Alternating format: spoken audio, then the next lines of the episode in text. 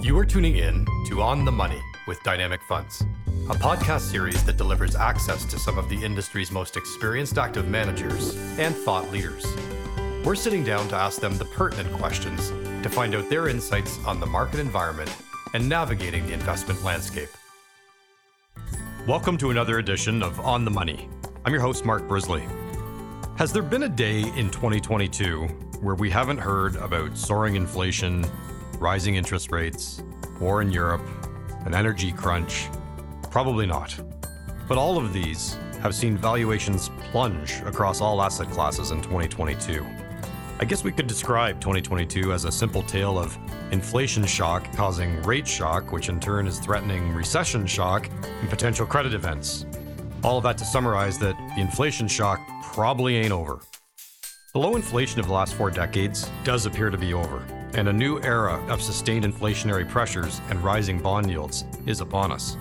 Investors who weren't around for the high inflation, low growth environment of the 1970s are actually seeing a loss in purchasing power for the first time in many of their lives. So now may be the perfect time to prepare for and understand more about how rising interest rates are affecting client bond portfolios. It's also a good time for us to emphasize a key point. Over the long haul, higher yields can mean more income from the fixed income portion of client portfolios. To unpack some of the issues of the day, I'm joined by Senior Portfolio Manager here at Dynamic Funds, Derek Amery. Derek brings over 20 years of investment industry experience to our core fixed income team with a focus on Canadian fixed income portfolio management and is a member of a team that manages close to $42 billion in fixed income assets for the retail, institutional, and private client channels. So, Derek, can we start with you speaking to some of the issues facing investors, in particular on you know central banks attempting to walk the line between combating inflation while also keeping us out of a recession? Thanks, Mark. And uh, as you pointed out, you know, I've been doing this uh, actually almost 30 years. So while I've been doing it for the better part of three decades, uh, I am certainly one of those investors that wasn't around in the 70s or 80s for those uh, peak inflationary periods and the impacts that they had on markets. But you know, I have certainly seen a number of market cycles, and I hope to to help you unpack, as you say, some of the issues that investors are facing, particularly in fixed income markets. You know, we talked about inflation leading to recession fears. And if I guess if I had to say, you know, maybe the biggest issue that um, investors are facing is that walking the line, as you described it, between combating inflation and uh, keeping us out of recession. Uh, if I use uh, Chairman Powell's own words, you know, he talks about the narrow path to a soft landing. And while I'm, you know, one of the most optimistic bond managers you'll ever speak to, uh, I would say that that path is getting narrower by the day you know, I do a, a monthly survey of the portfolio managers on the core fixed income team at Dynamic. And at the moment, that survey has uh, recession risks at just a little under 50%. And I might personally shade that a little bit higher. So, you know, at this point, I would say that recession is probably in our base case. Again, I'm usually one of the more optimistic portfolio managers, but uh, again, I, I'm I'm looking at the outlook now and questioning whether central banks will be able to navigate that line and keep us out of recession, as you say. So I think that's probably the biggest issue. You know, and as Myles Zyblock, our chief strategist, has talked about, you know, recession uh, brings with it a number of challenges for investors. And one kind of simple way that he puts it, and I think it's quite useful, is that if we can avoid a recession, then the necessary and sufficient conditions for a market bottom is simply to have a shift in monetary policy. However, if we don't avoid a recession, then you need both a shift in policy as well as an improvement in the macro fundamentals. And I would argue that if we are going to go into a recession, and as I say, that's likely, you know, even odds at this point, you know, we may be a little, you know, some ways away from seeing both a shift in policy as well as an improvement in the macro fundamentals. But even in the absence uh, uh, of a recession, we're going to need to see a policy shift uh, before we can have markets on you know more firm footing. And on that front, you know, I think that it's difficult to envision that we're going to see a policy pivot in the next few months, anyways, given the strength of the labor market, the persistence in inflation rates, again, both headline and core inflation. And we'll talk probably about a little bit more about that. Uh, you know, it's tough to imagine uh, that we're going to see uh, a pivot in policy that, as I say, would be at least a necessary, if not a necessary and sufficient condition for markets to rally on a sustained basis. You know, if you look at policy expectations, you know, for the Fed's fund rate in the US, you know, at the moment, the market's expecting to see a terminal rate in the four and three quarters to 5% range, uh, and that the Fed funds rate will stay above 4.5% through 2023.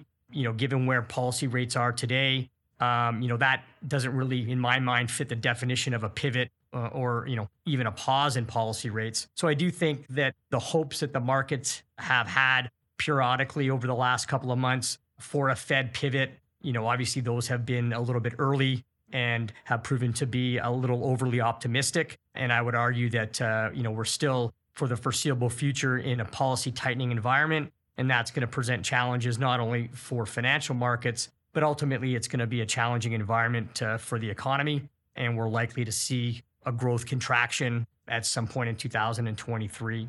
Um, I guess the other issue that's kind of related to that is what we're seeing in, in Europe. Uh, obviously, you would expect to see a, a, quite a difficult environment in Europe for the next 12, maybe even the next 24 months. That region is likely either in recession or very close to a recession. You know, the energy crisis is taking a tremendous toll in Europe. And, you know, there's a good chance that the, the energy crisis situation will actually be worse next winter than what it is going to be this winter. Uh, you know, and that's putting a lot of pressure both on fiscal and monetary policymakers uh, in Europe. Um, you know, we saw kind of an example of that in the UK, where you actually saw fiscal policymakers looking at stimulative policies, while obviously the monetary policy authorities are continuing to take out stimulus. So you had fiscal and monetary policy kind of working at odds with one another. Uh, and I think you're likely to see the same kind of dynamics more broadly in Europe. Uh, obviously, not quite the same situation as what you had in the UK, but clearly, with uh, what you're seeing in energy prices and the toll it's taking on both consumers and businesses in Europe, uh, you know, you're likely to see increased pressure on policymakers to try to address and, and shoulder some of that burden. Um, and so you're likely going to have fiscal policy measures that are more stimulative in nature while at the same time you're going to continue to see you know the ECB and the Bank of England continuing to look to remove monetary stimulus to try to combat inflation. So again, that kind of tug of war between what you're seeing on the policy front in Europe is likely to mean that you're going to actually have to see higher policy rates in Europe to combat inflation um, than you would otherwise have seen in the absence of, of fiscal stimulus. And that's obviously going to continue to be a very challenging or, or a more difficult uh, and even more challenging environment for the European economy. So overall, as I say, I think the biggest issue that, that investors are facing is how to navigate what is likely to be a, a recessionary environment in, in most developed markets. Again, I would argue, and again, I'm not trying to sound too pessimistic, um, but I would say that markets probably haven't fully priced in that recessionary scenario. Um, you know, earnings outlooks that you know have come down are still, I, I would say, overly optimistic. You know, we will likely see uh, an earnings contraction next year, and that's not yet in the consensus forecasts. I would say similarly, you know, if you look at, at risk premiums, whether they be in equity markets or in credit markets, obviously they've improved and they're pricing in a certain percentage of probability of recession. But I would argue they're not fully pricing in a recession. So I think both overall on the outlook, I, am still defensive, and on, on asset class valuations, I would similarly be defensive. So I think those are probably the biggest issues in my mind that, that investors need to try to, again, unpack, as you say, and, and try to navigate. You know, one of the subjects that's probably hard for a, a, lot of investors to separate is the Wall Street versus Main Street idea, whereas inflation pressures having an impact on portfolios, but certainly on household balance sheets as well. And it wasn't that long ago, you know, we were talking about whether this post pandemic inflation was transitory. The Fed has clearly admitted that that was just a wrong assessment and that ultimately their delayed policy response, as you outlined in a recent commentary, to that persistently high inflation was a mistake. If we look at things now, in your opinion, where do you think we are in terms of inflation being at a peak, or is there more room to go? Where we are now is kind of central banks trying to avoid going to the last stage of evolution in inflation, where you move from being persistent to being entrenched. And obviously, that's uh, you know the worst stage of that evolution that you can get into. You know, I would argue that you know the recent data would suggest you know we've hopefully seen the peak, at least in headline inflation, you know, albeit barely. Headline inflation has moderated a little bit. Uh, again, and most of my comments will focus on US inflation just being how important it is for driving global financial markets. Obviously, we have seen the data roll over a little bit at the headline level. You know, many leading inflation indicators would also appear to support that hypothesis. You know, you've got commodity prices that have declined, you know, as have break even inflation rates. Uh, you know, they've also come down. You've had, uh, you know, shipping and freight costs uh, have also, you know, kind of moderated. You know, retail inventory levels are on the rise. You know, kind of the inventory sales ratios would point to, um, you know, a moderating of inflation pressures going forward. You know, so there are signs that the worst in headline inflation is behind us. You know, having said that, obviously it wouldn't take too much of a rebound in energy prices as we've seen in the last two weeks, or kind of ongoing uh, upward pressure on food prices, you know, to kind of you know nip that moderation in headline inflation in, in the bud quite quickly.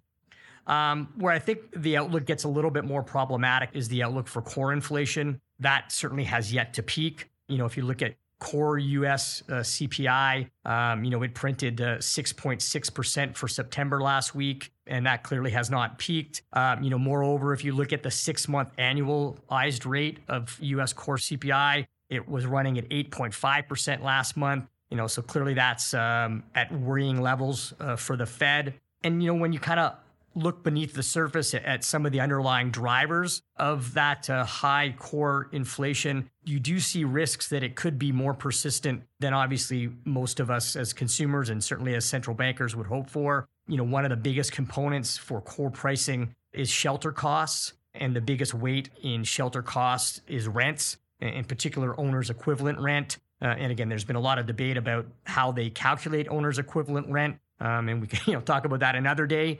Um, but what we've seen in recent months is that owner's equivalent rent, that again makes up about a quarter of core CPI, um, has been very highly correlated with housing affordability and therefore mortgage rates. And with mortgage rates at uh, you know 40-year highs and affordability at record lows, essentially people who just can't afford to buy a house are forced to continue to rent. Uh, and that's keeping upward pressure on owner's equivalent rent within the CPI measures. So, you know, yes, the housing market is slowing. You know, we are seeing housing prices decline. Uh, and that's ultimately going to feed into you know owner's equivalent rent into shelter costs and into core cpi but that's going to happen with a lag so that element of core cpi is at risk of being more persistent than we'd like to see it similarly you know unit labor costs are also worryingly high um, you know look at some measures like the employment cost index running north of 5% the Atlanta Fed has a wage growth tracker that it measures, and it's showing, you know, wage growth just below 7%.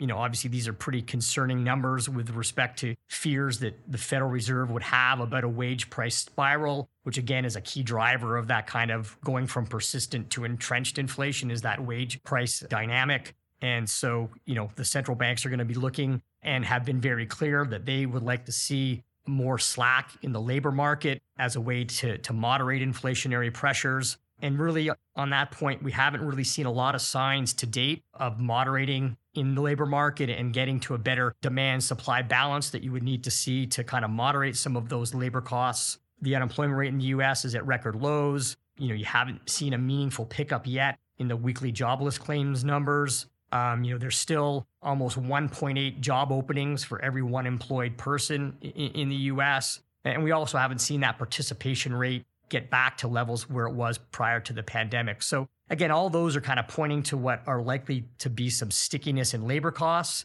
Then you add that to the stickiness in shelter costs. And uh, again, it, it could be an environment where core prices may mean we may not have seen the peak there. And again, it kind of leads into a, what may be a more important question even if we have seen the peak in inflation, you know, what do central banks do if we see inflation rates moderate from, you know, the headline level at eight and the core level at six and a half? What happens if they moderate, but to say four and a half to five and then kind of plateau there? You know, what's their reaction function to the fact that, yes, we've seen the peak in inflation, but it remains persistently above uh, or, or, well above you know their 2% target level so that could be a, a difficult environment for the federal reserve and, and, other central banks globally in terms of how they balance those risks to growth while still combating hopefully not yet entrenched inflation.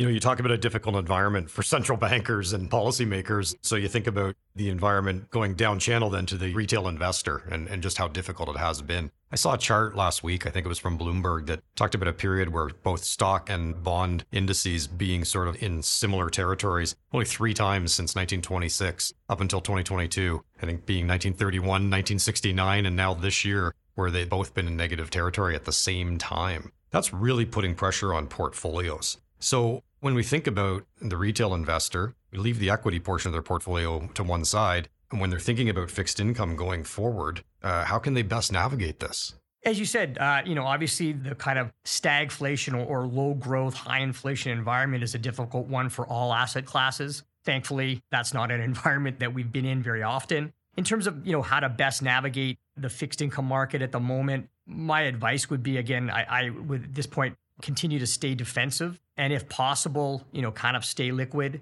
in order to take advantage of opportunities that I see as we move through uh, 2023. You know, again, while I've been arguing why the environment for fixed income, at least in the near term, might remain challenging, you know, I think there are going to be some tremendous opportunities in the asset class at some point next year you know, as I talked about in terms of what the policy expectations were with the terminal rate now expected to be, again, you know, in the neighborhood of 5% and uh, the policy rate remaining above 4.5% for most of next year. You know, that's a dynamically different environment from where we were just a couple of months ago, where the market was expecting the terminal rate to be only 3.5% and to see rate cuts in the neighborhood of three or four rate cuts next year. Again, I think that that was the market getting well ahead of the Fed. At the moment, those policy expectations that I just described, where they are currently, I think are much closer to what the reality will be. And with it, we've seen, you know, obviously bond yields move higher in concert with those policy expectations.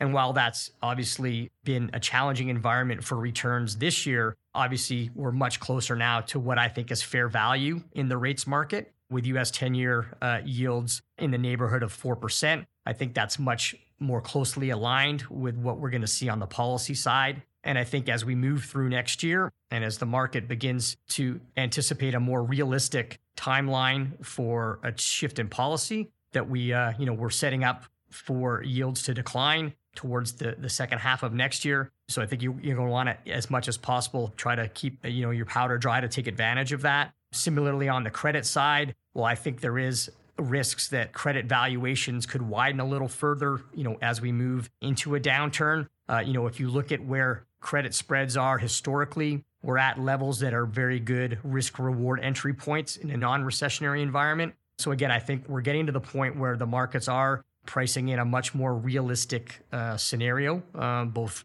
for policy as well as for the economy. And I think that's going to set up fixed income markets uh, with some opportunities next year, both on the rate side as well as on the credit side. So, as much as possible, again, just in the very near term, I, I think it would be prudent to stay defensive. But I think you want to position yourself to take advantage of these opportunities, um, you know, kind of uh, the early part of next year when I think uh, the outlook for fixed income markets are going to be, you know, much more uh, positive.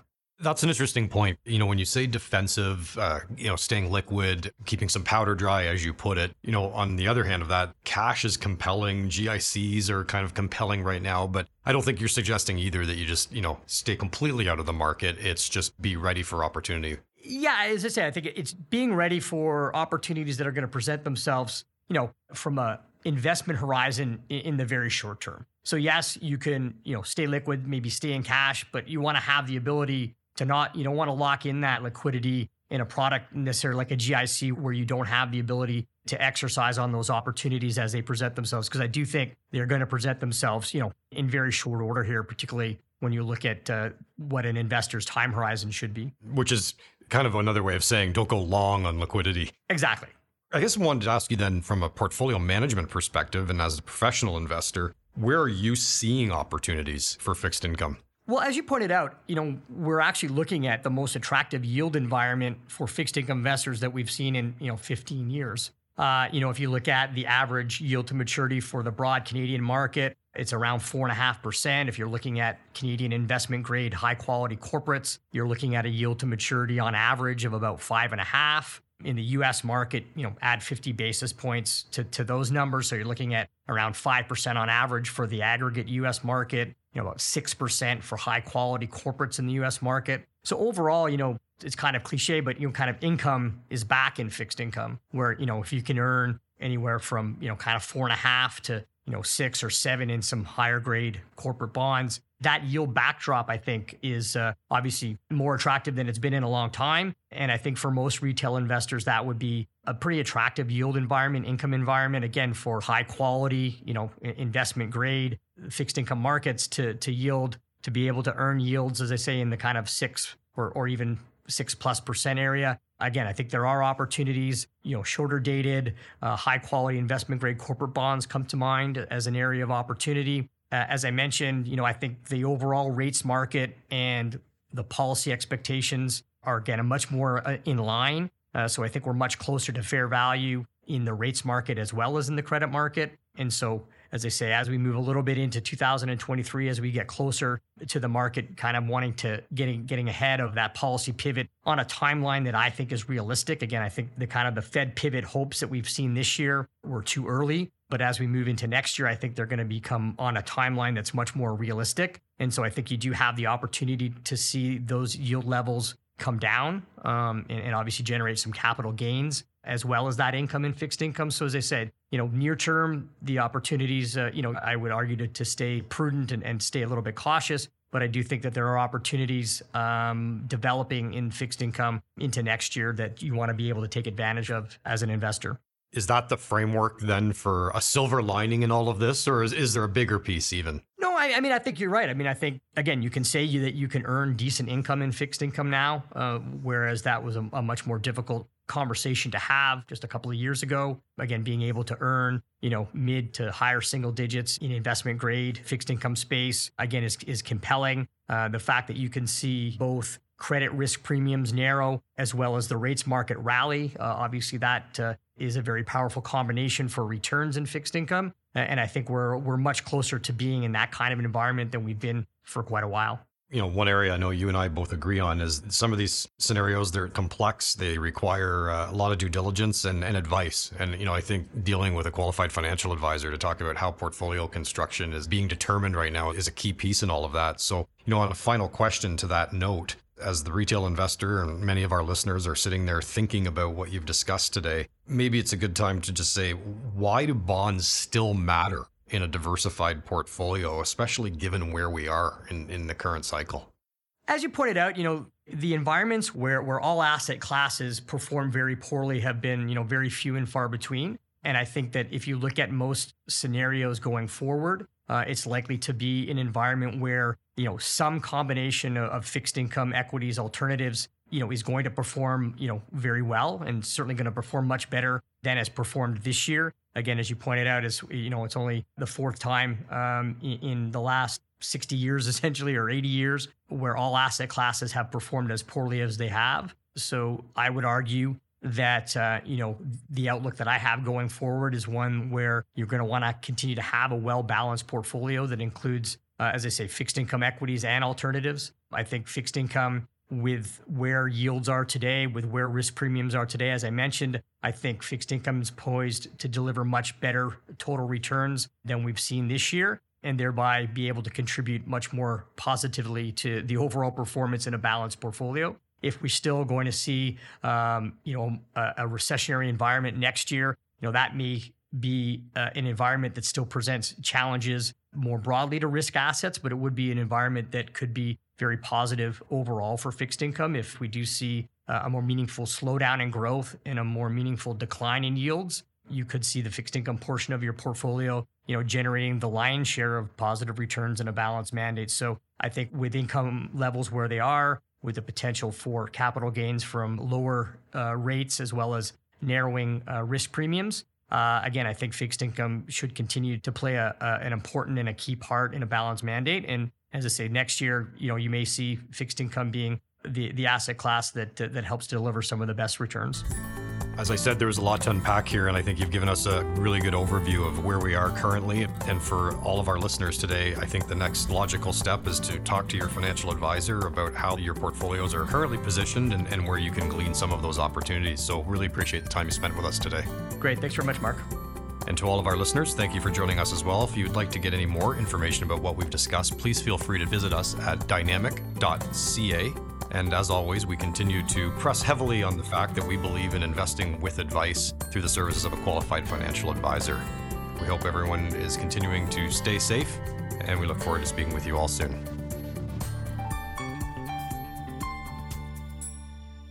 You've been listening to another edition of On the Money with Dynamic Funds.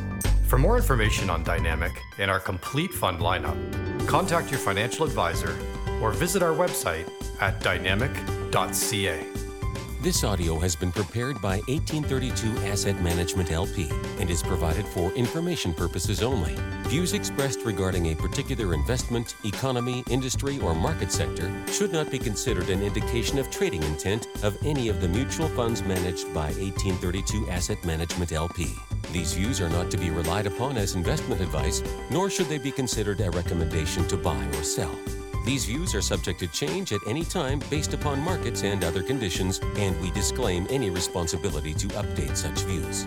To the extent this audio contains information or data obtained from third party sources, it is believed to be accurate and reliable as of the date of publication. But 1832 Asset Management LP does not guarantee its accuracy or reliability. Nothing in this document is or should be relied upon as a promise or representation as to the future.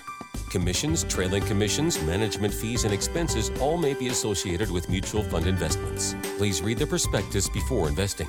The indicated rates of return are the historical annual compound total returns, including changes in unit values. And reinvestment of all distributions does not take into account sales, redemption, or option changes, or income taxes payable by any security holder that would have reduced returns. Mutual funds are not guaranteed. Their values change frequently, and past performance may not be repeated.